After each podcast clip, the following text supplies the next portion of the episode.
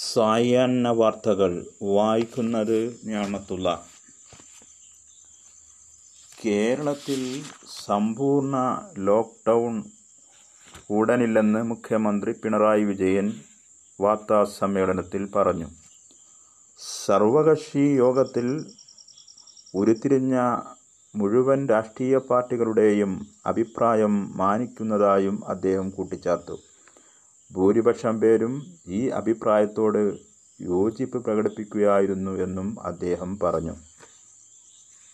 സപ്ലൈകോ വഴി വിദേശത്തു നിന്നും മടങ്ങി വന്ന പ്രവാസികൾക്ക് പ്രത്യേകം സ്റ്റോർ തുടങ്ങുവാൻ നോർക്കയുടെ സഹകരണത്തോടെ അവസരമൊരുക്കുമെന്ന് സപ്ലൈകോ വകുപ്പ് അറിയിച്ചു. കേരളത്തിൽ ഇന്ന് എണ്ണൂറ്റി എൺപത്തഞ്ച് പേർക്ക് കോവിഡ് നയന്റീൻ സ്ഥിരീകരിച്ചു. തൊള്ളായിരത്തി അറുപത്തെട്ട് പേർക്ക് രോഗമുക്തി. സമ്പർക്കം മൂലം എഴുന്നൂറ്റി ഇരുപത്തിനാല് പേർക്കും രോഗം ബാധിച്ചു. ഇനിയും അൻപത്തിനാല് പേരുടെ ഉറവിടം വ്യക്തമല്ല. പതിനാറായിരത്തി തൊള്ളായിരത്തി തൊണ്ണൂറ്റഞ്ച് പേരുടെ രോഗം ഇതുവരെ ഭേദമായി.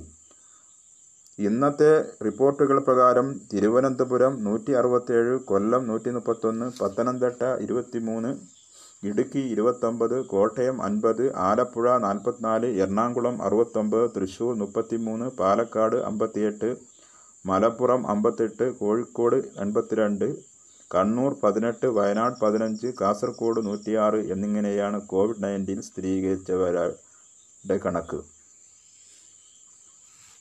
നിങ്ങൾ കേൾക്കുന്നത് സായാഹ്ന വാർത്തകൾ.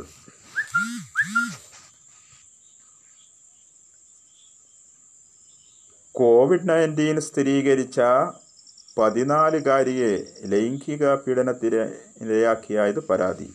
Indian Tibetan border of police ഒരുക്കിയ കോവിഡ് കെയർ സെന്ററിലാണ് സംഭവം. സംഭവവുമായി ബന്ധപ്പെട്ട് പത്തൊമ്പതുകാരനെയും പോലീസ് കസ്റ്റഡിയിലെടുത്തു.